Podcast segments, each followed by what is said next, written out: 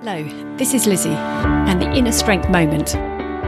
Keeping the edge. Our brain tells us to keep it safe, and our mind tells us we need to keep working towards the edge, the edge of different, creativity, and evolving. In so doing, we continually edge towards better. When we practice this each day, adds up. So, over the weeks, months, and years, that evolving rhythm allows us to develop, just like parts of our body and things in nature renew. We can do the same and need to so we don't settle for average and become outdated. How about start now in this moment with doing something slightly different? Who can support you keeping you working towards the edge where your creativity, innovation, and wow sits?